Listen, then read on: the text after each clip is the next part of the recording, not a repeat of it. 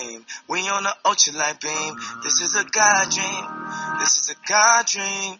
This is everything. This is everything.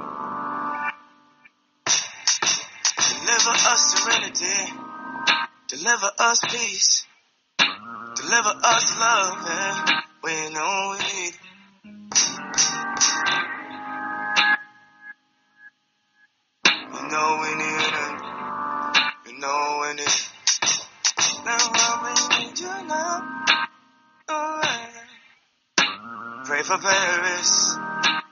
for the parents. This is a God dream. This is a God dream. This is a God dream. We on an ultralight beam. We on an ultralight beam. This is a God dream. This is a God dream. This is everything.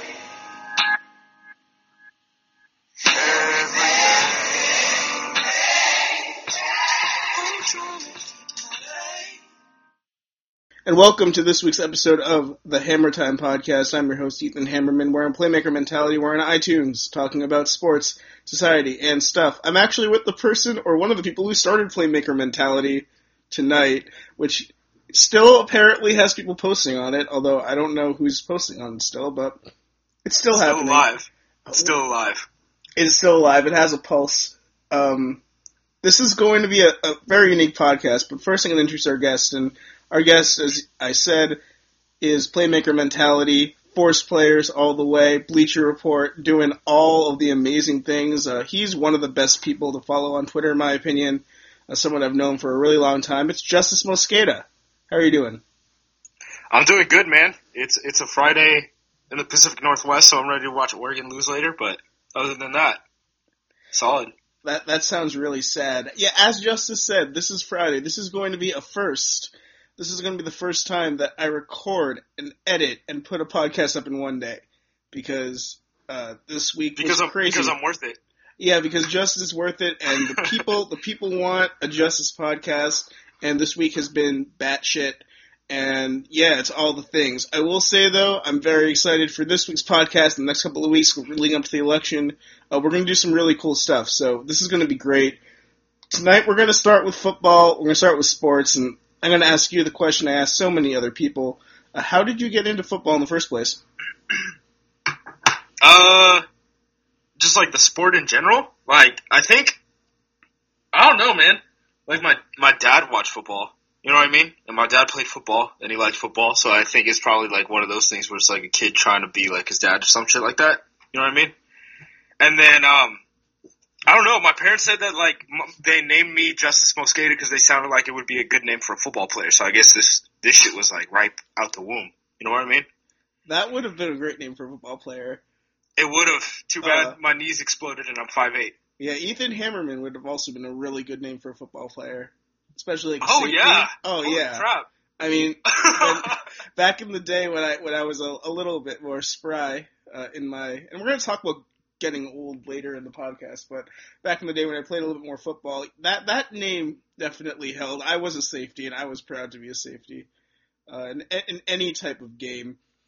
But I kind of actually want to quickly touch on where I met you because we both frequented a certain forum Football's back in the Future, day, man. footballsfuture.com. Um, how, Shouts to Matthew Mokel. Shouts to Scott Karasick. Shouts to Ben Albright. Yeah, Ben Albright was on that site, and I remember that. Um, that was that was the beginning of Ben Albright being Ben Albright, and I remember that his first player who he took to task was Juice Williams, the Illinois quarterback. I don't know if you remember this at all. I don't. I don't remember this particular instance. What do you remember? I, I remember him being on. I remember him posting on like the draft forum and stuff, and just like caping up for certain quarterbacks, and usually he's right, and then just destroying some other guys. I remember most most of the things that I remember for for whatever reason was like Albright, the beginning of Albright when the Ryan Mallett stuff started popping up. That's that's like my like I'm aware I'm aware that Albright was on there before that, but that's when I like that's the first memory that comes to mind as far as like things that Albright did on there. Yeah, that draft forum got freaking contentious. There were some people who liked picking fights on that draft forum, but it was fun. I always enjoyed myself there. Uh, I, Shouts I, to Webby. Webby's a damn commie. uh, shouts to Webby. I I actually know Webby's real name, and I can't say it. Um, but yeah, he's still doing the thing. I mean, they're still doing the thing of Football's Future. I sometimes occasionally like lurk, and they're still doing the damn thing. Like, good for them. That site has been around for like 11 years, and people don't really use forums anymore. So that's pretty cool. Oh man, Twitter's lit. Yeah, they have a whole draft Twitter thread. and It is very. I do occasionally read it Bro, because I've it's been in very before. entertaining. Dog, dog. Derrik Klassen, never go in there, man. yeah, Just for they do, insanity. Just don't go in that. they, It's not they good. do not like former guest of the podcast, Eric Clausen. They they're not Mm. fans. Um, yeah, but anyway, so we both honed our craft on that forum, and yeah, I kind of want to get into this season. I know that you are someone who who has some very often strong and, very often correct takes about football. Uh, you're working on BR 1000 this year, one of many people have had on the show who's part of that amazing opportunity with Doug Farrar and the team over there at Bleacher Report. So, do you have any takes right now that you're really just foaming to get off? Uh, just like ran- just like random hot takes. Let's let's do it. This is this is hot take time. Damn, let me think. Um, that dude. Uh, crap, I'm forgetting his name because I I grade a billion people at a time. Uh, but the dude in Dallas from Boise State, he was like a second round pick DeMarcus a couple Lawrence. years ago. No, no, no, not Demarcus Lawrence. The other one. What the hell is his name? Tyrone Crawford. Yeah, I think so. Is it Tyrone? Yeah, Tyrone Crawford. Um, he's really bad, and he's getting paid like sixty million dollars. Like he's probably the Cowboys' like fifth best defensive end. Like that dude needs to be gone soon. Like very, very, very soon. All right, that's a good take. Um, That's my only. That's my only take. And we're underrating Buffalo, and don't trust Cleveland. yeah, the thing with Buffalo is that they have they always had a really good defense and they always had a pretty good running game and Tyrod's okay. I think that the reason why people underrated them is because of Rex. Because everyone thought that Rex was gonna be able to like stabilize things over there, but people forget that Rex really wasn't that bad in New York. I think that and this is a theory that I talked with Eric about. I think Rex is perfect to be a coach in a city where the players have no shit to do outside of football. Because he gets them so hyped Yeah. up, and Yeah. this is the only place where like they can take out all of that aggression. There's a reason why Miami teams are historically shitty because players do Oh, so much other shit. Than, Miami, DC, yeah, no, Atlanta, yes. There's there's reasons why things are the way that they are in those cities. Yeah, this theory makes sense. And you know, Bill Simmons on his podcast this week with Mike Lombardi mentioned that LeSean McCoy historically has awful totals in Miami. There might be a reason why LeSean McCoy historically has awful totals in Miami. Dude, Rex Rex Ryan might be unfadable. Like Rex Ryan came out here and was like at Trump rallies and shit, and like no one said a damn thing to him. Shouts to shouts to Rex, man. Uh, he's shooting his shot. I mean, Philip Rivers supported Rick he's a dream, Santorum and no one really doesn't have- cared, so I don't think it really matters. Do we think that the Chargers are good, by the way? I think they're going to cover the seven point line in Atlanta this week. Like if you look at what Philip Rivers does historically against these type of defenses, and I know when you say these type of defenses, it's like all right, so like San Diego's beating Jacksonville, you know what I mean? But they've played they've played uh they've played uh the Seattle Seahawks twice in like the last four years, and they've done very good and won against the spread against the Seahawks. Like that that type of Seattle cover three type of defense, you're just basically asking for crossing routes from Philip Rivers, and you're like, hey, you have to stick to crossing routes, beat us in crossing routes every single down. And Philip Rivers just looks at that and is like, very, very happy. Like Philip Rivers, I bet if you if you say if you say crossing routes around Philip Rivers, he probably he's probably exposed with pheromones and wants to make like an eleventh child. You know what I mean? Crossing like, routes Philip Rivers is totally fine. Felipe Felipe Rivera is fine with that shit. and crossing routes are one of the routes. And you talked about this with Mason Rudolph, who I think we could probably talk about a little bit later in the podcast because I know we both really like him. But crossing routes are sort of a QB's bread and butter, and if you can execute really well on those, it's something that the defense, if they're playing man, they, it gets them a lot of the time, and it's Yep. easy to execute with young receivers because they don't really have to do that much. And I mean, San Diego right now, like that guy Tyrell Williams is really good, and he's someone. Shouts to Western Oregon. yeah, he's someone who I Shout- wanted in my fantasy league, and I- I, couldn't get him. I hit up I hit up people at Western Oregon after I saw his pro day, right? Because I saw his pro day and like guys like uh like Zach uh, Whitman and stuff were freaking about freaking out about his like SPARQ scores and stuff. So I like hit up people at Western. I was like, "Hey, do you know anything about this kid? Like, is, what, what do you know about this kid? What do you know about this kid?" And one of my one of my guys hit me up and was like, "Dude, he was just in my econ class on Tuesday. Like Tyrell Williams was still down in Monmouth like during the draft process. That dude, that dude was not supposed to make it this far. and yet he has, and he's someone who I think Emory Hunt uh, had him ranked. Because Emory Hunt has everybody ranked, and I remember If you see it, I it, when I see like when I get told about FCS players and things like that, the first person I go to is Emory Hunt. I'm Yeah. like, yo, hold up. Am I see, am I seeing this right? Yo, did I hear this right? And he's got an answer every single time. That man's not a human. That man's a robot. yeah, fr- friend of the podcast, another person we've had on before. Uh, follow him; he's great at FBall Game Plan. Uh, but yeah, I I think it's great that he's been doing well. The other guy that Emory and I discovered last year, Will Ty, has not been doing as well, which makes me kind of sad. But hopefully he can pick it up because that's my dude as punt returning linebacker at Stony Brook. Um, I want to talk about the Packers for a second because I did not watch Do we the have game. to? la- I didn't watch the game last night. I don't think you watched the game last night either, did you? I, I watched I watched the second half basically. I missed the first half because I was coaching. So is Ty Montgomery a running back now? I mean, Green Bay really didn't have another option. They gave four carries to true running backs that entire game because their their top running back got hurt. Um, Eddie Lacy was out. James Starks was out. Those were the only two running backs that they had on their roster before. They have one fullback in Aaron Ripkowski who can like get one yard of carry, and then they just traded for Niles Davis on or Knile Davis on like Tuesday or something like that. So he got like two carries. The first running back got two carries. I, f- I forget his name. I don't even know his name. He's like an undrafted rookie. And then they put uh, Randall Cobb and Ty Montgomery in the backfield. But I mean, when you think about it, like Ty Montgomery, the thing about Ty Montgomery, right, is like he had a crazy junior year, stayed for his senior year, and threw on a bunch of weight. Like basically, he went like bodybuilder mode. You know what I mean? So he just threw on a bunch of weight, kind of lost some speed, didn't have as great of, a senior year as he had a junior year. Um, but some people were comparing him, like I remember Matt Waldman was like comparing him to DeMarco Murray in terms of a runner, as like a running back type of prospect coming out of Stanford um, back then. So like I, I I really don't know what to think. I mean, I'm cool with playing him. I'm cool with playing him in the backfield, but like the the, the thing is, like Randall Cobb might not be, be here next year, so he might have to be that slot receiver.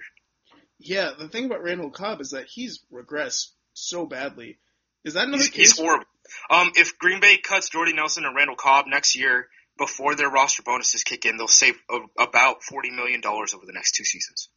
Yeah, the thing with Green Bay in general, though, is that they seem really stubborn, and this is another thing that Bill Simmons brought up on his podcast with Lombardi today, which I recommend everyone listen to as well because you, it's not often that you can get insight from a Super Bowl winning personnel guy, and he's very open with his insights, which I really like. But he criticized the Green Bay staff by saying they're just not open to diversifying their investments at all, and Right. it's just not. Well, I mean that's that's hundred percent true. Like when you when you look at the thing, like I called the Niles Davis trade in August, like late August, like right before cuts. When it when it when it basically became apparent that Niles Davis was going to be buried on that depth chart and that he might end up getting cut, um, I ended up calling that because it was like Green Bay just doesn't sign free agent. Like they brought in C.J. Spiller in for a visit, and then they didn't sign him, and then the Seahawks signed him, and he scored a touchdown like in week one. You know what I mean? Like that. That's kind of what happens. Like Green Bay had a chance to trade for Marshawn Lynch, and they didn't want him. They had a chance to trade for Randy Moss, and they didn't want him. You know what I mean? Like this is this is kind of like Ted Thompson's whole approach to this is kind of like a you know you can't go broke taking a profit. We're just gonna keep doing this. We'll get compensatory picks and we'll be fine down the line. We'll end up getting these cheap contracts in, and hopefully we get some homegrown guys. And the homegrown guys are the guys that we're going to pay because we know how they fit in our scheme, so we're not going to take a big L on anything. And that's kind of worked, but like at some point you can't you can't be playing to your averages and win a Super Bowl. You know what I mean? Like Yeah. that, that I think I think that's the issue here is you can't be playing to your averages and win a Super Bowl. Like at some point, yeah, you're gonna have to get hot, and sometimes like you're gonna get hot and then you're gonna get cold. Like you see this with like the Carolina Panthers, where like guys like Kawann Short have massively regressed in the past year, and their offensive line, right? And they really don't have defensive backs right now. Like they're just they just play football with seven players right now. Um, but I mean, it's a Super Bowl. That's what you're playing for, right? Yeah, I have a couple of theories about Carolina, um, which I do want to Their talk their about. Their D line is horrible. Like it's it's not hard to figure this one out. They can't rush the pa- they can't rush the screwed up. passer. They can't rush the passer, and they can't cover anyone. But And it's those two working together. I I think part of it also is that their snap rotation is really screwed up right now. Like last year, Star Lotulelei played 40% of snaps, and this year he's playing 68% of snaps, and that shouldn't be happening. I mean, we we can see the writing on the wall on that one, right? yeah, It's like, hey, Star, you're not gonna be here next year, boy.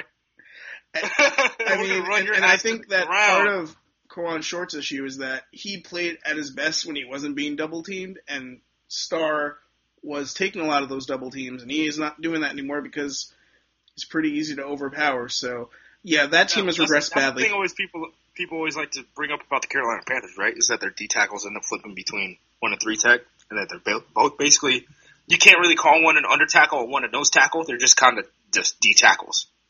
It's just funny because this is the same exact thing that happened with Quan Short at Purdue that made him slip to the second round. Because in his senior year, uh, they did not manage his snaps well, and he got really tired, and so he slipped to the second round, and then he tore up the NFL. So I hope he finds his way. I like Quan Short. He's he's one person who I'm always going to root for, always be a fan. Um, but about Green Bay, in terms of who they bring in, I was thinking about this. I think that character is like overvalued in Green Bay a little bit. Bro, like there's people there's people. Hmm. Let me think. I don't know what stories I can tell on this podcast.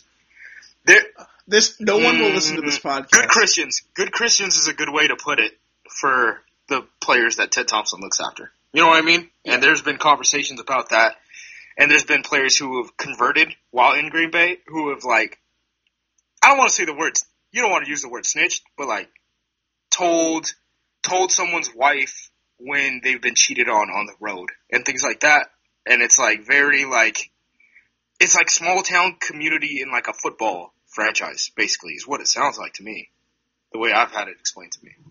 That makes sense, especially when you read some of the stories that like Kevin Clark wrote about all the players playing Catan together. Oh yeah, yeah, yeah, the the offensive lineman and things like that. Yeah, Yeah. shouts to, but shouts to like Josh Sitton though, because that he sounds problematic. Josh Sitton sounds problematic. Yeah, I mean he's out there playing Catan, but like, I don't know, man. There's some rumors out there. Yeah, well, when you, I mean, I I love like Bakhtiari like leading the way, Yeah, shout, shouts to Bakhtiari and the fact that they call him a Kardashian. and shouts to Mike Daniels too, who's a extremely good and b like a huge anime fan. Dude, he's a dog. He's a, he's an ass. He's my favorite player. Like I I, I think it's like Favre, him, and Charles Woodson are my favorite Packers ever. Just from like a That personality that is some that's some really high praise. I really like Mike Daniels. I've only heard good things, so. And he might he might be the strongest dude in the league, man. Like those hands hurt. yeah, Shouts to Iowa. Uh, that's going to be fun to watch uh, for sure. But that's another small town team. You know, all that they can do is play Catan. They're not going to like clubs, and it's not going to happen. Uh, let's talk about Aaron super quick. What do you think about Aaron's performance recently? Uh, he got the 300 yards. That was the first time he gotten 300 yards since 2015. He Teddy Bridgewater had gotten 300 yards more recently than Aaron Rodgers before then. Yeah, fucking a for tweeting stat. that out. Shouts to. Arfart. Um, yeah, what do you think about uh, what's been going on? I know there's been a lot of conversation about like the scheme and McCarthy not adjusting well enough, but do you have any thoughts about that? Well, I, I think, mm, I see that that's the thing is like, you can switch your scheme up, but do you switch your scheme up entirely for a se- single season? And do you think that there are players who are going to develop down the line this season? Because I don't, I don't know where they think Jordy like if this is what Jordy's going to look like, like you got you got to change something. But if you still think that Jordy might be able to like you know rehab his way back to 100, percent then I guess keep keep keep throwing the damn ball. I mean, Randall Cobb was open for like two other touchdowns that he ended up like out of bounds or dropped. You know what I mean? So like Rodgers could have had more than what he even had uh, this past week. The thing is, like people like to bring up and they're like, "Oh man, he's not trusting his mechanics anymore." Like Rodgers never trusted his damn mechanics. His feet have never been set. Like he gets his shoulders aligned and that's it. Like he's out here running mobile. You know what I mean? Um, but there are like he's hesitating on some of these passes and it's like very Blaine Gabbert-ish. You know what I mean? Where you see the double clutch and you see the gears turning and he's not trusting what he's seeing and things like that. Um, but when you're throwing to Richard Rodgers, and like Jordy Nelson can't outrun anyone, and Randall Cobb is like the highest paid slot receiver of all time, and he hasn't he hasn't had half the production of what he had in like 2014 or whatever. And like Davante Adams is now bailing him out. Like Davante Adams, like Davante Adams balled out last uh last week. Davante Adams, uh, I think He he plunked Maybe- a touchdown straight up off the back of a Chicago Bears cornerback. granted the Chicago Bears Ba- quarterbacks bailed out Aaron Rodgers. granted the Chicago Bears quarterbacks are are not good. But And let's talk about if Davante Adams doesn't make this crazy ass catch against the Jacksonville Jaguars at the end of the first half. The Packers are probably they're what like three and three, something Yeah. like that. They're three and three right now, and they lost to the Jaguars. Like the hot takes would have been amazing. Oh, we, we could we can only be so blessed. We can only be so blessed. Uh, Davante Adams has gotten better this year, though. I think it's a correlation of him going to New York for the first time. I don't know if you saw this video of Davante Adams going to New York for the first time, but he, No, what, what he went this? to New York and he just like gets on a subway and he's just like staring at the women and he's like, "Man, this is so different from Green Bay." And it was, it just like one of those moments where he goes to Yo, watch. It's funny because bro, bro, this is this is wild. it, it I forget Davante. I forget Davante Adams is like my age still. Like Yeah. Davante Adams is 23 year old. That's nuts. He's been in the league for three years. That dude's gonna be on a second contract when he's 25. I could totally see Davante Adams ending up not getting re-signed by the Packers and going to the Raiders as a wide receiver three for Carr. Fuck you. That would be that would that would be fun to watch. Uh, especially was Reggie McKenzie? No, Reggie McKenzie was out of Green Bay by the time Davante Adams was drafted. Yeah, But still, I mean that those franchises are the same. It's not a coincidence that Green Bay goes in and works out C.J. Spiller, then he signs with the Seahawks, and they trade for a running back uh, from Kansas City when all those GMs basically are the same GM. You know what I mean? and then meanwhile, New England, all the teams that follow New England are shitty. So it's it's funny how that works out. Um, yeah, let's talk about some other teams and some other players that have really jumped out to you. Is there any team that you've watched this year that you're surprised how much you liked watching them? Hmm. I guess Buffalo wouldn't count, right? And Buffalo is fun to watch, but we already talked about them. Yeah. Uh, I like Atlanta, but I think everyone's kind of been surprised by Atlanta. You know what I mean? Yeah, Um, Tennessee, Tennessee, the past two weeks has kind of been interesting because basically they're just spreading guys out and running like the Urban Meyer. You know, are you playing too high, single high, or no high? Okay, this is how we're gonna attack your your team. And then they're like doing stuff where they're like splitting out their offensive tackles and things like that. They're running pistol stuff, uh, out of pistol spread, pistol trips, everything. Um, they're running empty. Like Tennessee is full blown like basically what they're, they're able to run the ball against eight man boxes with Derrick Henry and DeMarco Murray, who I believe right now are both in the top 15 in the NFL in terms of yards per carry. And DeMarco Murray is the second leading rusher in the NFL right now behind Ezekiel Elliott. Um, they're able to rip off these damn runs. And then once they get into the red zone, basically they just like end up checking guys. Like it's like basically it's like are you sending eight? We can deal with eight. Oh, you're sending nine? Okay. Well, if you're gonna send your guys on like dog blitzes and things like that, we're just gonna end up spreading your ass out. So you throw those guys out, and they have the, these like hybrid, like some of these guys, right? Like um, who the hell's the tight end out there? I'm spacing on his name, Delanie Walker, right? So like Delanie Walker comes in the game, you don't know if that's a pass set or if it's a run set at all. And the way that Tennessee's using their guys, like they're lining up Derrick Henry as a fullback sometimes, right? And they're also lining them like out wide. So like they'll come out in like 21 personnel and you don't know if they're going to go empty or if they're just going to run it down, down your damn throat. So you got to kind of be prepared for everything. Um, and then once you just kind of get set and you give them a bad look, they'll just run no huddle and spread your ass out and just gash you over and over and over again. Like they had, they had, um, what was it? The, the Miami game two weeks ago, right? They had like a three run set where basically they ran guys into spread, uh, into, into, uh, empty, right? And they, they were able to get a run option, the option to the left in terms of numbers in passing and screens, and the numbers on the right uh, in terms of screens in like three back-to-back plays, and they just basically blew the defense's load like inst- like that in a drive. They were like, there is no way that you can cover this defense that you haven't shown us already, and we've beaten you in every single way. and their schedule is not hard coming up at all. Like they play the Colts, and the Colts are awful. They're absolutely terrible. and they get the Jaguars at home at San Diego. That Green Bay at Tennessee game could be a fun one. That could be a fun one. Imagine Oh, once Mariota gets good though. Oh, Mariota's that- been awful this year. that game's actually going to be super interesting because of how good Green Bay's run defense is. Like I'm like I, I Tennessee's run offense is really good, man. I, I don't think enough people are talking about this. Like they're able to run against eight man boxes like it's nothing. They've been doing a really good job on the interior of their offensive line, and it's been really really fun to watch. I just hope Mariota improves though because he hasn't been amazing this year, and I kind of want him to take that next step. He, I'm really he still can't really throw the deep ball. He But- still really can't throw the deep ball. It's all like a bunch of check down stuff, and like that's fine. The thing is, like, he's super. good. Basically, Tennessee they're running they're running a different offense in the red zone than between the twenties, which you might already assume. Um, but it's like totally different, right? Because if you're able to get five yards of carry every single time with DeMarco Murray, right? T- once you get into the red zone, teams start tightening up because they're like, oh man, that's that's that's we're four plays away from a touchdown, basically, based on his averages. You know what I mean? So basically, what they have to do is they end up sending extra guys, so they end up in man coverage.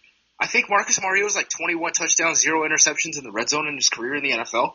Like he's very good in terms of being able to play in man coverage in the red zone. And they run like a bunch of things like crossing patterns and things like that, like we talked about, where you could you could beat in man or in zone. Those guys go go across multiple windows in zone.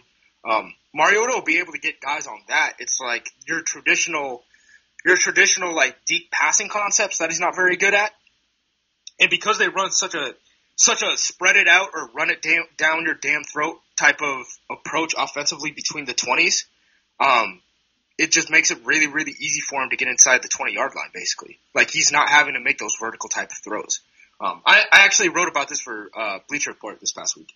Yeah, I think part of it also is that he doesn't have a great deep receiver, which hopefully it's Yeah, I mean, with. Tajaé, Tajaé Sharpe, Sharpe is your wide receiver one, you know, shit changes. I'm hoping that they end up getting one of the really good receivers in this draft to pair with Mariota Yes. because I want Mike Williams needs to be in San Francisco or Tennessee. Like we need to have, we need to have like a draft god who decides these things. I've seen some Mike Williams hate recently, which I find a little bit confusing. Oh man, that dude plays like Jordy in his prime. No, I he's good. like. He's Yeah. good. Deshaun's the guy who's not doing as well. Trust me. Yeah, We and don't, we, don't have, we don't have to make excuses for Deshaun. I promise. No, I'm you know I'm I'm down to talk about the NFL draft. Let's let's move on to that because I mean you are a draft guy with all your force players, all your edge players. Uh, let's start with quarterbacks though because I have a hot take. I think Mason Rudolph might be QB one right now. Uh, he sure is the hottest quarterback, I would say, in terms of like momentum, right? Like I don't really think there's, unless you want to say like Mitch Trubisky, but I, I still haven't He's seen bad. Mitch Trubisky. I watched him. I can't- he's bad. I can't. Derek Derek said today that he uh Derrik Klassen shouts to Derrik Klassen shouts to the group chat. Um, he said that he plays like Paxton Lynch, but I like I said I still haven't seen him. Paxton So Lynch I wasn't that good either. Paxton Lynch got elevated because the quarterback class last year was so bad. Ugh, yeah. Well, Although now it's it's looking was better than we Dak thought Prescott or Cody Kessler, right? And Good thing there wasn't a Dak Prescott or a Cody Kessler to pick up. or even Wentz or a Brissett. Wow, so I'm looking at Walter Football's quarterback ratings right now, and they have Brad Kaaya ahead of Deshaun Watson. Yeah, the thing with Brad Kaaya, at least from what And I Chad see, Kelly's quarterback four. What the hell is going on here? so at least from what I see with Brad Kaaya, he doesn't process garbage. He doesn't- he information quick have- enough. He's he's not he's not refined enough to even be considered a West Coast guy like Cody Kessler, at least to the extent that Cody Kessler was. And he doesn't have the pure tools to think that he's going to have a high upside. So what the hell are we doing here? What do you what do you think of Kaaya? I think he plays a lot like Jameis, but I think we're going to have a really a very real conversation about who is better, Jameis Winston or Marcus Mariota in the next coming weeks. Because Jameis Winston, the thing about him is you get him down, he's going to get his ass blown out because he'll throw a damn interception like it's nothing. Yeah, and he also has just he, he hasn't looked amazing this year either against some bad hmm. defenses. Well, even even last year, like when they won last year, they won close, and when they lost, they lost big, and that's not really like really in terms of the NFL because of how like or just football in general, right? Like we really should be thinking about teams and wins and things like that, we should be thinking about wins and losses. We should be thinking about wins and losses by multiple scores and then close games. Because those three things are completely different from each other. And they're very, and it, it tells a better story than wins and losses purely do. I so think- like Tampa Bay last year would look like an un, an unsustainable team. You know what I mean? I think that's totally fair. I also think that. Um, wait, I totally lost my train of thought. Oh, I want to talk about Kizer. Um, I'm I disagree a little bit about the wins and losses thing because I do think that if you're a college quarterback and you are an NFL prospect, even if your team isn't amazing, I think that you should be good enough to lead them to somewhere close to a winning record if you're a college quarterback. And yeah, I mean, the when, fact when you're that thinking Notre about Dame, first round guys who have lost games, right? So it's like it's Jared Goff, it's Jake Locker, and it's Jay Cutler, right? Like, there's no other names there. And what name on that list do you want?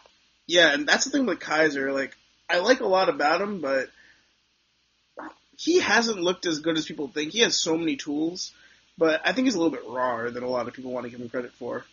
I'd be Kizer, Kizer's raw as hell, but I think Jameis was too coming out. Like that. That's the, I don't know. Oh man, I had I had Marcus as my quarterback one. Yeah, so did I. I Jameis won though at least, and Jameis made some really good anticipatory throws. Like the thing about Kizer also is Kizer had better wide receivers than Jameis did. I think Kizer has some really really good players on his team, and I, I'm not really sure. I don't know. I, I I, like St. like Brown. eval, eval those guys. Um, yeah, I mean this quarterback class, I was very optimistic coming into this year, and I have to say I'm a little bit less optimistic now, uh, just because some of the performances have not been up to Right. to my So so. Kizer's been arrowed down since probably like week three, right? Kaaya's been arrowed down the whole year. Watson's been arrowed down the whole year.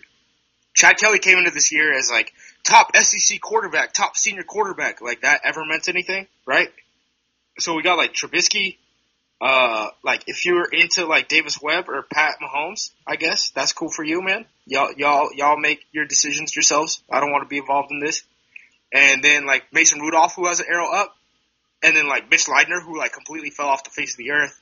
Baker Mayfield, who completely fell off the face of the earth. You know, it, it's just it's not a bunch of good dudes. You know what I mean? Like JT Barrett's probably a top five quarterback in this class. He might be. And one guy who I like, actually, who is a little bit polarizing. Gunnar Kiel, is, Gunnar Kiel is dead. That if man's a Gunnar zombie. Kill is dead. I, I don't hate Josh Dobbs. And I don't think he's been that bad this year. I don't know. He's someone who I Well, want to thing, keep an eye the thing about Tennessee is they always- always hold back the deep game, right? So you really don't even like necessarily know what the even what even you have in Dobbs. That, that's always been my issue. It's it's not even it's not even an issue with Dobbs. It's like, dude, Tennessee, I like don't even know what your quarterback is right now because you don't unleash him. The thing about Dobbs is that I've seen him perform really well in high leverage situations, and that's something that I want to see from my quarterback, no matter what. That I think is sort of translatable wherever you need to see them. Uh, my comp for him is Andy Dalton. I think he's someone who, if you take him day two, I think that he'll end up being a really nice pick for your team. And I think we've seen guys like Andy Dalton and Dak Prescott who get into the right system and who are able to perform really well. I think Dobbs can be in that same vein for sure. I guess I would say I don't know what his interception rate looks like right now. Um, but the thing I would say is like it definitely looks like in the NFL right now. If you have a quarterback who just doesn't turn the ball over, you got a shot, man. You got a shot. Or you just make a system where he won't turn the ball over because he doesn't have to make really hard throws. That's Shouts to like Adam Gase who did that in uh, Chicago last year, and and, then and then he left, and now Jay Cutler's dead. And shouts to Doug Pederson. I mean, the Eagles staff has done an amazing job with Wentz. Yeah. They they've done a really great job. Um, are there any other players on offense or defense that have jumped out to you this year that you have a strong take about? Dude, uh, there's this dude named Taylor Taylor Moton out of Western Michigan. Uh, he's the best offensive tackle in college football, and he's the right tackle. He's it's it's very weird. Uh, I watched Corey Davis's uh, cut because I'm a Packers fan, and I, I'm supposed to be watching receiver prospects right now because our season's over. Like we're not going to win a Super Bowl, and we need a receiver. So that that's where I'm at in mid October, right? So I watched it on uh, Draft Breakdown. Uh, Corey Davis's cut against Central Michigan, I want to say, and I started watching him, and like two plays in, I'm like, what the fuck? Who's this right tackle? And why does he move like Tyron Smith? And uh, I started watching him, and he's basically flawless. And then I, uh, damn, I don't think I can say this. Let me let me work around this. Um, there's a site that grades college players, and it's it's not public, but they grade they grade college like it's public that they grade college players, but their uh their stuff is subscription based, so you can't say who they are. But I went on their site and I checked. Hey, uh, I wonder what they have this guy graded as because this guy's really good. And I clicked their thing and I clicked offensive tackle, and he's the number one offensive tackle uh, according to their grades in college football right now. Um, and if you watch the watch the film of him against Central Michigan, he's very very good. Um, I watched some of his stuff last year when he was in at guard. He's not nearly as good, so I wonder how he how he handles power now, or if he's just progressed that much in a year. Uh, I really want to get the Illinois tape against him because there's Dawuane Smoot, who's probably going to be a force player in a first round pick, and uh, he was a guy that I talked about two years ago. Shouts to Dawuane Smoot. Um, I talked, I, I like pinned him down two years ago as a guy to watch, and no one really talked about him until this past year. And he's like, he's like Shaq Lawson. Uh, he's he's like Shaq Lawson but better. Shaq Lawson making his debut soon too, which will be fun. He's active this week, I think. The fun to watch Buffalo. Bills with like, who's the best pass rusher on the Buffalo Bills? Jerry right? Hughes. Jerry Hughes, and then after that, Uh, it Lorenzo, Alexander. Yeah, it's Lorenzo Alexander. All right, so a team whose second best pass rusher right now is Lorenzo Alexander is second in the league in sacks right now. They've been phenomenal. I mean, there's no doubt they've been great. Um, all good names. We'll have to keep an eye on that uh, Western Michigan guy. I had a flashback to Central Michigan because I was thinking offensive tackle number Yes, one overall. I saw him and I was like, this dude is going to be like Eric Fisher. I was like, this dude's going to be a first round pick out of the MAC, but he's like playing right tackle. He's Like, a I don't know what right? to do with this. Uh, I also like Twitter searched him to see if I was going to be first, right? Because that's what's most important on draft Twitter is to make sure that you're first on everything. And I searched his name, and uh, I guess Tony Pauline says he's getting like day two grades from NFL scouts based on what happened in like week three or something, like his like week three update for college football. Area scouts told him that he was going to be a top 100 pick. And uh, if you watch it, man, like I, I hit up Sully to watch it, and I think the conversation like went. Hold on, I'll, I'll pull up the conversation right now. I, I hit up him and Chuck, and I told Chuck to watch, and Chuck started watching, and he was like, "Dude, what the hell? Like you you weren't joking at all. Like this dude's actually like really good, uh, and he's my hermano, so he'll he'll do things like that." But Sully hit me up. Uh, I hit Sully up. I said, "Dude, will you watch this college kid for me?" He said, "Who?" I said, "Western Michigan's right tackle. Please don't laugh." And he just sent LOL and stopped responding to my text immediately after that. So, trust Sully. Yeah, I trust Sully for sure. Um, I actually did force player, or not force player. Sorry, I'm getting text while I'm on this chat, and that is a problem. Um, I actually did first somebody, and he's a quarterback from UNLV, and his name is Torry McTyer. And he's one of the top five players in the nation right now in passive defense interceptions. He's six foot. He's like 190 pounds. Uh, I saw his Higgins tape against the Higgins guy from Colorado State last year, and with pretty much no help, and he had to gave up two touchdowns, but they were really good catches by Higgins, and he was in perfect position both times. So I'm kind of inclined to give him the benefit of the doubt.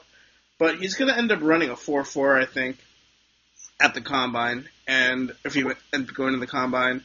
And I think he has an opportunity to really be a riser. He reminds me a little bit of someone who I pegged a couple of years ago, Dexter McDougle out of Maryland. I think he's going to end up being a really good player. Wh- wh- What's this dude's name? Torry McTyer. Torry McTyer. Oh, okay, I, I see him on the thing now. Yeah. All right, because I was, I was trying to look him up to see. All right, all right. He's Yeah. got red hair. That's pretty cool. a little bit quiet. Um, and then some other guys who I've who sort of jumped out to me. Uh, we talked a little bit about some running backs. Um, Curtis Samuel from Ohio State is going to be a much better pro than he is a college player. He's going to end up being like pass receiving super back, and I'm very excited to see that come to fruition. Uh, Juju Smith, he's a good quarterback. Now he reminds me of Allen Robinson. I think he's going to end up being really good. That's not really a hot take. Um, Yeah, I don't know. I, I like the Duke cornerback too, Breon Borders. He's somebody who I think could end up stepping up a little bit. I'm trying to think of some underrated, like defensive lineman or something like that. I know, I know. Um, I Yo, UConn watched has a whole bunch of players, but they're not coming out this year. We have like ten players. UConn. Yeah, the UConn You watching? D, you watching D two football? I hey, we we beat Deep- Cincinnati. we beat Gunnar Kiel. Uh, Gunnar Kiel I'm actually just, play. bro, I'm just joking. Like UConn could probably knock the shit out of Oregon right now, so I should probably stop talking. Uh, no, we would lose to Oregon, but it would be like twenty to seventeen. Fucking disgusting. Um, I can tell you certain guys aren't good. Does that work? Uh, Takkarist McKinley and those guys out of like UCLA. Um, those guys are kind of interesting, but I wouldn't call those guys So Deon Hollins is a good. no, and Vanderdoes is a no. Vanderdoes? Uh, Vanderdoes solid. Holland, Holland, I don't like Hollins. Hollins is underrated or uh, undersized, not underrated. I'm an idiot. I can't speak English. English is my second language. I'm sorry. um, yeah, man, I, I can't really think of any underrated names. As Uh, Roderick right. Johnson sucks. The Rocket Johnson. Ro- Roderick Johnson, the Florida State offensive tackle. Oh, the offensive tackle. He's Oh. no, he's no good. No, he can't play, boy. yeah. No, no, no. He's like a practice squad player. Like that's you can't trust that dude. Like you, he can't be your swing tackle. Like he has to be two guys removed. He has to be a car crash away. Yeah, he's not not a good player. Um, other guys who I've I, I need to watch tape a little bit closer. Uh, I'm sort of still in the nascent phase of doing that. I do actually have one more sleeper for you though. I was talking to Joe Everett of Rookie Draft about him. Defensive tackle from Tulane named Tanzel Smart. Um, I was doing some research on him earlier this year because I was writing previews for the UConn blog, and I remember watching Tulane UConn 7-3 game last year, which is one of the worst football games I've ever watched in my entire life. And the only good thing about the game was I saw this defensive tackle from Tulane destroy the entire UConn offensive line. And this guy Tanzel Smart is someone else who I think is going to end up doing some big things. I'm a big fan. I think he ends up going day two this year. So yeah, NFL. I'm looking up on the NFL Draft Scout right now. He looks like their 11th uh, senior defensive tackle. He's the biggest riser other than uh, Chris Wormley on the list. Um, looks like he has legit size, like legit six foot, legit 300 pounds. Huh. He's a guy I need to watch. I need to watch Tulane anyway because everyone says that they're actually really fun to watch. Like it's basically like an Auburn, right? Like that's the offense Yeah. they're running. George Southern, Auburn. Yeah, yeah, that's what I was told. Like, I, I but like people think it's triple option. It's not actually triple option, but it's like an Auburn style type of like single wing type stuff. I'm like, I'm I'm in for that. I'll watch that on a Friday. Yeah, we got to end up having them, and this will happen closer to the draft. Um, like once we're all a little bit more up to speed. Maybe we'll do this if we all end up back in Mobile next year, which I'm hoping to do, but we'll see what ends up happening. Like a group, just like conversation about the shit that we're seeing. Um, just because I think that once we're a little bit more up to speed, that would be something really healthy. Um, yeah, before we pivot to your experience as a coach, any other final draft takes? Uh, Brad Kaaya is not good, and you should feel bad if you thought he was at any point ever. That sounds good. So we're going to go to the society portion. This will be abridged a little bit, but I want to talk about this because I said earlier in the episode I want to talk about how I'm getting old. Um, I had a realization a couple of days ago that I started high school 10 years ago, which is a little bit Hmm. scary to think about, and I know you're not too much further away from that. Dude, I think I'm like a year away from that. Yeah, that's. Whew. it's a little scary, but you know, Ooh. you you're a high school football coach now, and your team's doing pretty well, right? Uh, uh, so I coach JV and varsity, and we haven't won a single game this year. But we won the playoffs last year, I and thought my you freshmen won that I coached one of the last year were year. undefeated. So I thought you won. One yeah, we haven't won a year. game. We're really bad, man. Well, We're really bad. wrong We're starting then. a bunch of sophomores, but that's okay. Yeah. Um. But yeah, you're hanging out with these kids now. So I guess first of all, from a you perspective, what has coaching taught you about working with these kids? Uh, You need to explain everything, like multiple times, like in very weird ways, and like the education system's like weird. Like I'm telling kids, like we'll call like a play, and it's very simple. Like we run hurry up, no huddle, spread stuff, right? So everything's basically like a two by two set or a three by one set. Um, and we'll be like ape right, and the kid doesn't know what right is, and like, whew, boy, that's different. You know what I mean? Like that. That's some stuff that I had to learn. I mean, not necessarily this year, but like last year, right? Like I didn't know how to really deal with that because that had never occurred to me. You know what I mean? Yeah. Uh, some of these kids really need to be like molded from the ground up, and especially at a school like mine, right? So like, I'm from Hood River Valley, right? So I, I'm from Hood River, Oregon. Uh, Hood River Valley High School is one of two schools that, when I graduated in 2012, was a minority majority school in the entire state of Oregon. Like when people talk about, you can read stuff on like, uh, like the second renaissance of like the Ku Klux Klan in like the in the state of Oregon and how it was illegal to own property above Medford, which is in like very southern Oregon, uh, if you were an African American until like I mean it's still on in the state constitution. Uh, like Oregon is very is very white, so like our school is like very odd because we're in a very agricultural community uh, that has a lot of immigrant families and things like that. Like my grandparents were immigrants; they worked in the orchards, all that stuff. My last name's Mosqueda. Uh, my dad's name is Ruben Ruben Jesus, and my grandma's name is Maria Guadalupe. So it's like, you know, you know what time it is here, right? Um, and like, so like, there's a lot of immigrant kids uh, at our school that end up being like these kids don't even know English until they're like move here in like sixth grade and things like that. You know what I mean? So like, you have to. I think I'm one of two Brown coaches on the staff, so it's like we're kind of like the transitional guys to like help these kids out. But I mean, you if you grow up in a community like this, like those are like trying to help a kid learn how to speak English is like something that like is almost like secondhand because it just like happens so often. So, are there kids on your team who aren't fluent in English who you sort of have to? Like second language for sure. Like English for sure is their second language. Wow. I mean, that must be like good for those kids. Like that must be hard. Like, Bro, crazy hard. crazy hard. Like I, I don't think people like um I think what was it? The LA Times just put out this thing like I don't know, man. Like shit's different, and it like gets weird. Like when people talk about like races and things like that, because people end up thinking it's like, oh, so you think like your race is like better than mine, and like things like that. It's like, oh no, bro, it's not necessarily like that. Like I don't think people understand like what immigrant, like not even like brown immigrants, right? Like just immigrants, just what what it is like to be an immigrant coming into this country.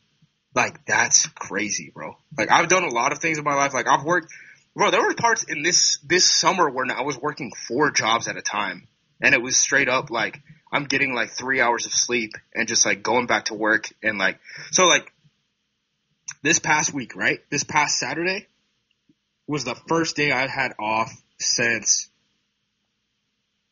uh Fourth of July weekend, right?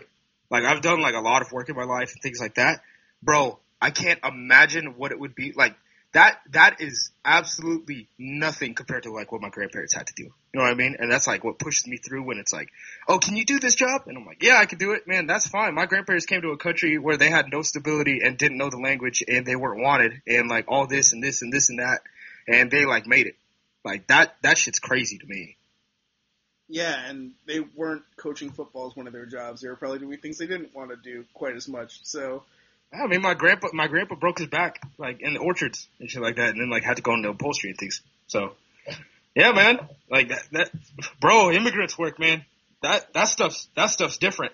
That's why that's why I like I really like helping these kids because I don't think I don't think like man I I don't know like that that might have to be like a situation where you have to grow up around it to like understand like what it's like. Like there's people in Hood River who live in houses where ah man, like it looks like grapes of wrath. You know what I mean? And like people are just like living in it. And they're like doing it and like pushing through and working like 20 hours a day so that they can give their kids a better life. and you got to respect that. Like, I, I yeah, think there are a lot absolutely. And like when it ends up being like, oh, these kids, these kids come to these schools and they don't know English. It's like, bro, their parents aren't around because they're working 24/7 trying to break their bones so that they can send these kids to school and have like a house over their heads and can send some money back to Mexico where the like family members are dying. yeah, there are a lot of people I don't think have that experience, and then they can't respect that experience. And I think Uh, we've seen that come to bear in, in current events recently, but I don't want to talk too much. I don't want to talk too much about politics tonight. We talked about politics like pretty much the past four weeks, unless you want to talk about politics, which is fine. Bro, I really don't have any. I'm just, I'm Yeah. just one bad hombre, man. Yeah. I really, I really don't have nothing to say. I, Yeah. I mean, I, what could, what the hell can I say other than I'm a brown, I'm a brown dude. Who do you think, who you think I'm going to vote for? Yeah, our goal That's pretty much how that thing works. next week, if you want to listen to on this podcast next week, if I get the person who I want to get as my guest, um, it, that'll be an interesting podcast, so people can listen to that. But I want to talk about these high schoolers because, like, so as I said, I started in high school about ten years ago, and you were right around that range as well. How are these kids' high school experiences different from our high school experiences? Like, do you see shit that like would not have flown when we were in high school? I, I don't know if I would say not have flown, but like, these kids are like very in tune. You know what I mean? Like these kids, these kids came into, the, I, I'm coaching kids who were born after 9/11. You know what I mean? Like that that's kind of crazy. Um like these kids came into high school when like Snapchat was already a thing. Like when I left high school, we didn't even have like Instagram really.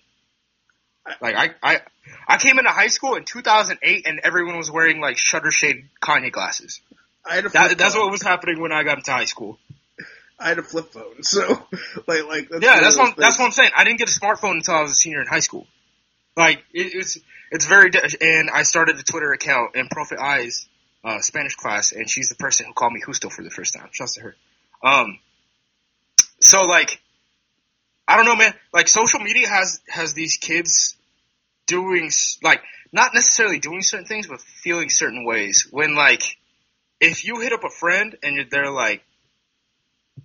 I don't know. I, I had it explained to me like this, right? So it's like you hit up a friend, and then they're like, no, but then you see them like taking like Snapchats and things like that, and like there there's more like connectivity to like the outside world than like we had when we were kids, right? Like you could hit up people on like MySpace, but like those those dudes aren't taking 20 MySpace posts like people are taking 20 Snapchats a day. You know what I mean?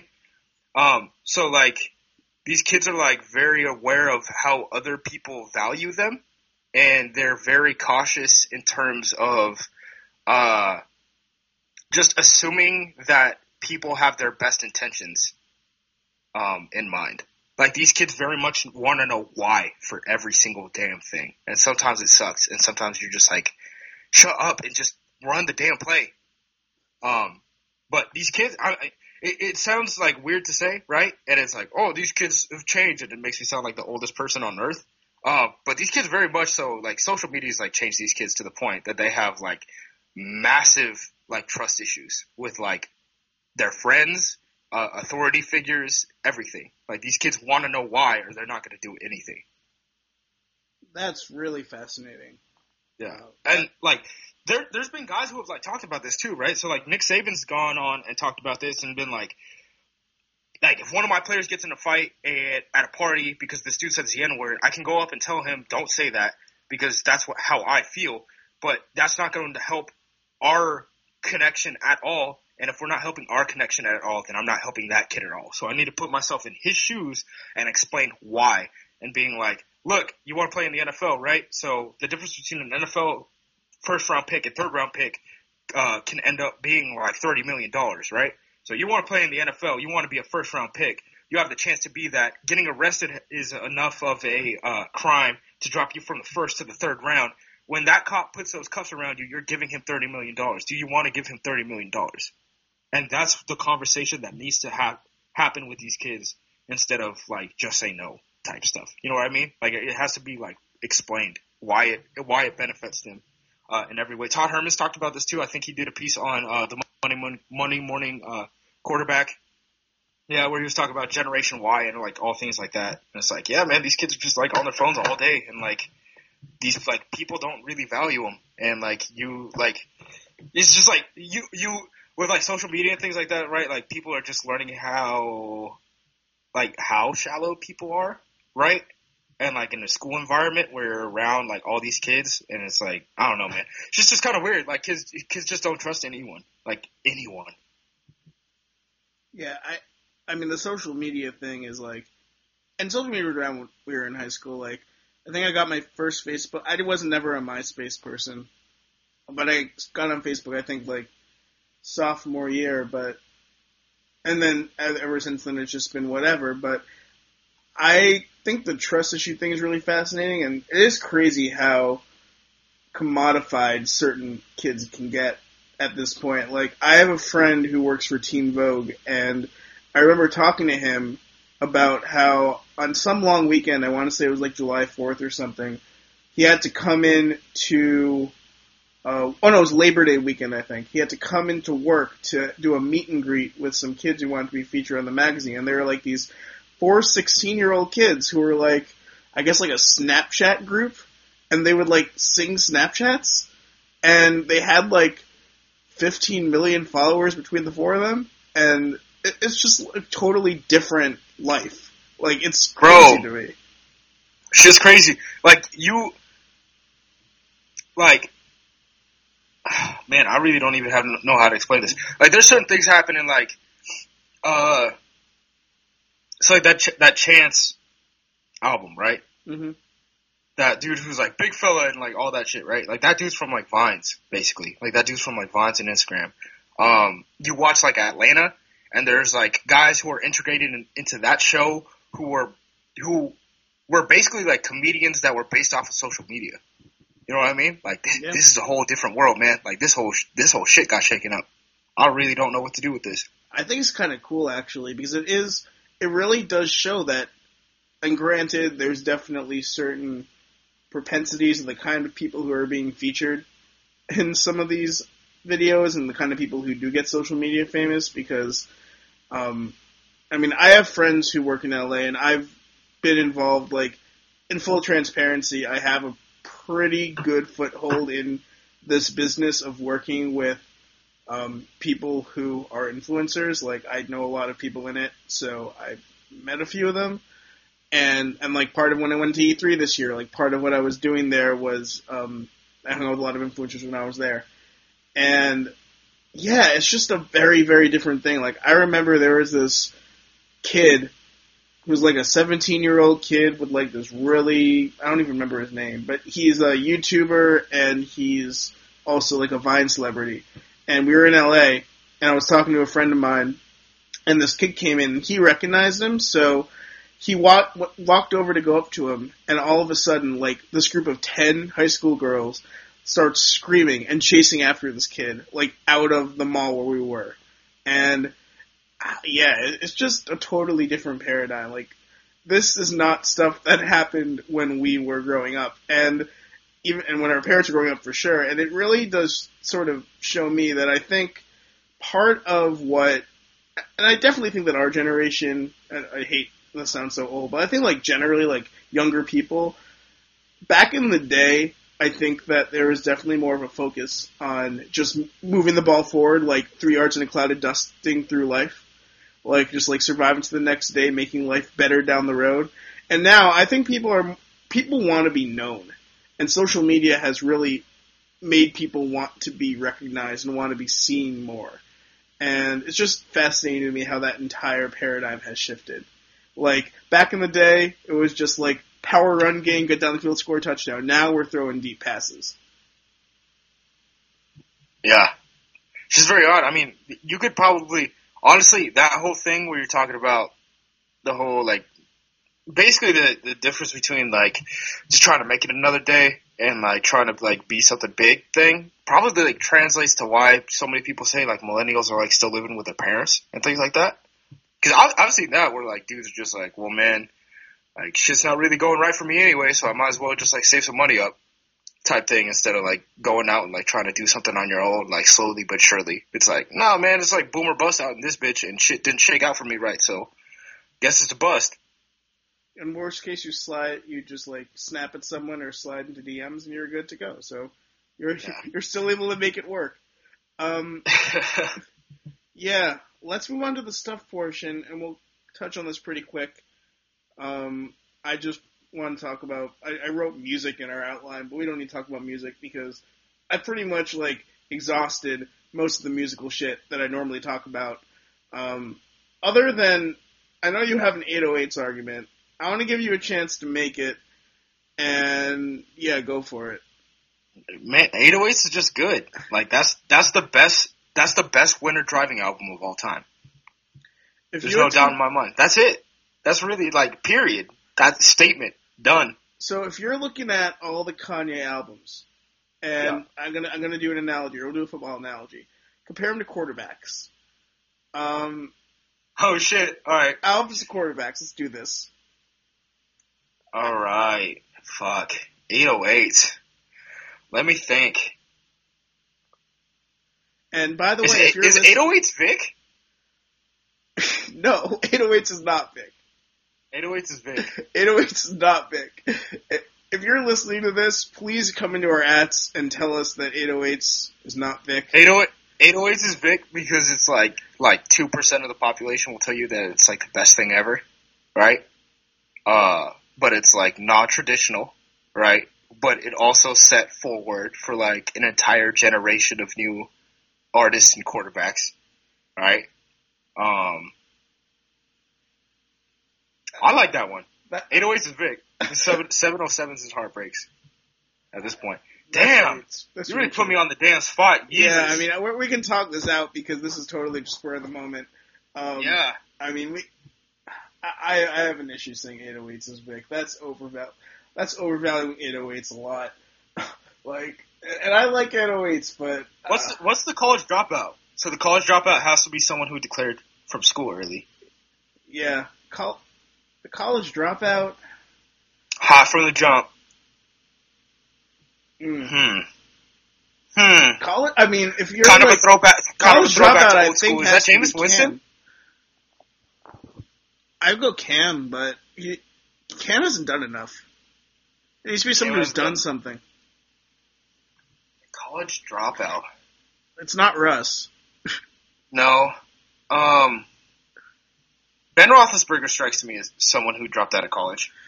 Yeah, I, I I just don't I, I don't like Ben Roethlisberger the person, but Ben Roethlisberger the quarterback that probably is the best comparison because just like goes for it and like you got the skits. The skits is Ben trying to like maneuver in the pocket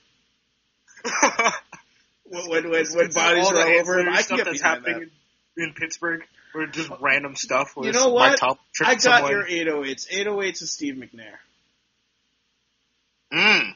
I think that that's a Mm. good one. I, th- I think that that is that's the comparison. Maybe a step below Vick in terms of exciting, but 808s did get the job done, and I'm not gonna underrate 808s. I think 808s is a really good album, so I'm down with that. Um, unless we think 808s is late registration. Mm. No. No. Uh, my beautiful dark twisted fantasy is Aaron Rodgers because that shit was hot in 2010 and has aged poorly. That is very true, and that's really, really, Shots really good comparison. And I'm and it really has aged poorly. I don't think I listen to any songs from the album anymore.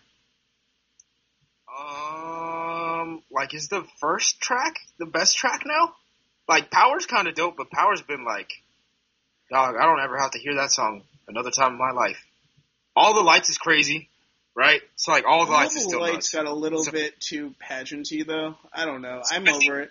All the Lights and Lost in the all the Lights Lost in the World, and then the opening track. I think Or the three also part of what really helped that album have any staying power whatsoever is that Nicki Minaj got so big afterwards.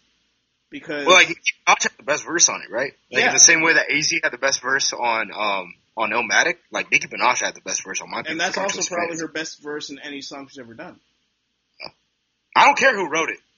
I don't care who wrote it. That's that's the best verse. Yeah, Nicki Minaj is Aaron Rodgers. Uh, I'm trying to think of a good comparison. Like, but, you She's know, she's Jermichael Finley. she she is Jermichael Jermichael Finley. Finley.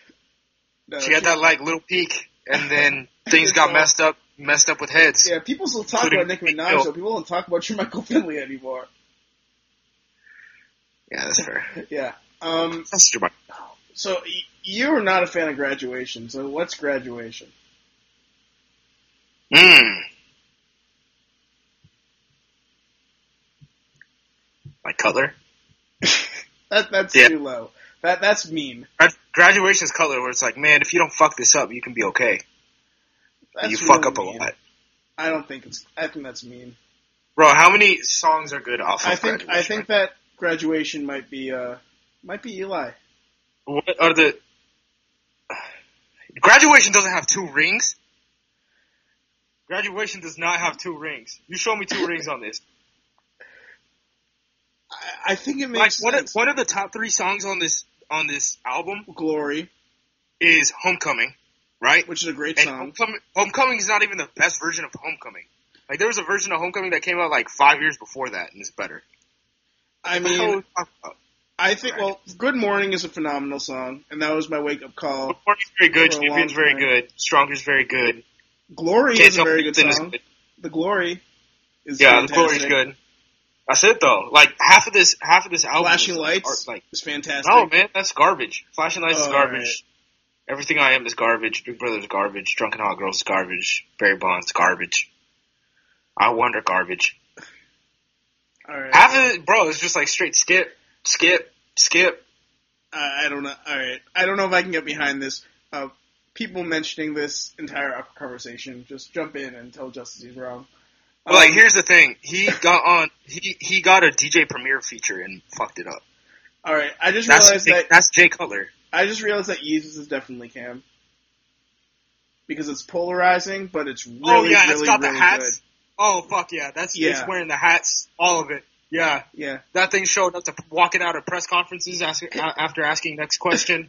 wearing like skin a tight hoverboard down leopard Charlotte. skin, wearing like skin tight leopard skin pants, like a Yeezus- foxtail. Just absolutely hundred percent for sure married a stripper. Yeah, yeah. Like Or- or yeah. did you see? Um, that's the Bound Two video. did you see uh, Cam sliding into those DMs today? I saw it, but I, I can't believe that he'd be so stupid to actually type in that typography. If if, if he I don't believe does, that, no. It's not even like uh, you're you're caping up for male athletes type thing, right? Where it's like uh, you're you you don't think that humans are possible of, or uh, like you're a dude that you watch every Sunday is possible of being like some sort of like cheater or something like that, right? No, I, I just don't believe that someone could be that stupid where they're like they're typing they're typing in hieroglyphics. Like I don't think people do that, dude. No, you can't sell me on that. All right. Well, there are a bunch of other ones. We're just gonna do two more because I think it's important.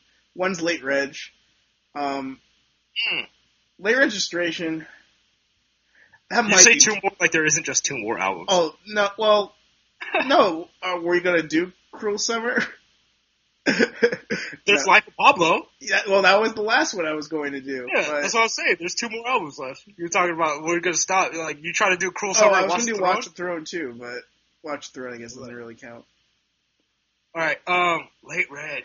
Wow. So it's like, it's like, uh, it's like Ben Roethlisberger, but not as good. So Blake Bortles. That's so rude to late registration. That is, that- it's Luck. If we're talking about Stafford not as good or Russell not as good, Uh, but I don't want to give Luck that kind of. I'm Bortles. I'm going Bortles. All right, That's well, I, I think that's rude, but that's okay. Um, and- Pablo. yeah, Pablo. Hmm. Pablo might be Tim Tebow. Oh wow. We're gonna go down that road. Um.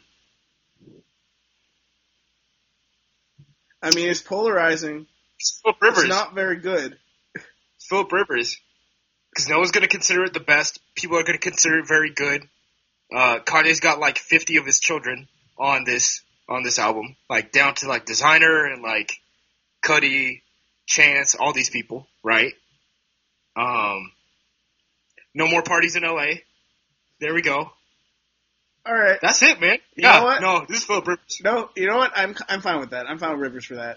And I was being rude. It's not Pablo's not Tebow bad. It just has one really really good song, and the rest of the songs just aren't up to his par. But that's okay. What's what's the really good song? Um, uh, Ultralight Beam. Ultralight Beam bangs, Part Two bangs. Um, I guess. It's 30 good. hours is crazy. 30 hour 30 hours is like the most underrated Kanye track like ever. I think part of the issue with that is Chance came out and Frank came out, and those both immediately superseded Pablo in the rotation.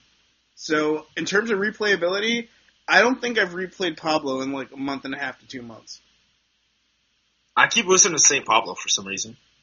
That like last track that came out, like the fiftieth time he edited the album. All right, well, I hope that you enjoyed listening to uh, everyone who's listening to this, listening to us ramble about Kanye. If you have takes, leave it in the ats, please. Uh, but Justis, Mosqueda, this was fun. I had a really good time tonight. This was a perfect way to start my Friday night. I agree. Yeah. Yeah, this was good. We're gonna do this again, and it'll be maybe, maybe we'll get a couple more people, and we'll uh, we'll have the full um, group talk about shit. That would be great. We'll get Chuck on, and we'll just call it worst take.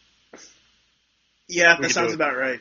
That sounds about right. But anyway, uh, that is this week's episode of the Hammertime Podcast. This quick episode. This is going to go up right after I stop recording, which means I'm just going to stop talking.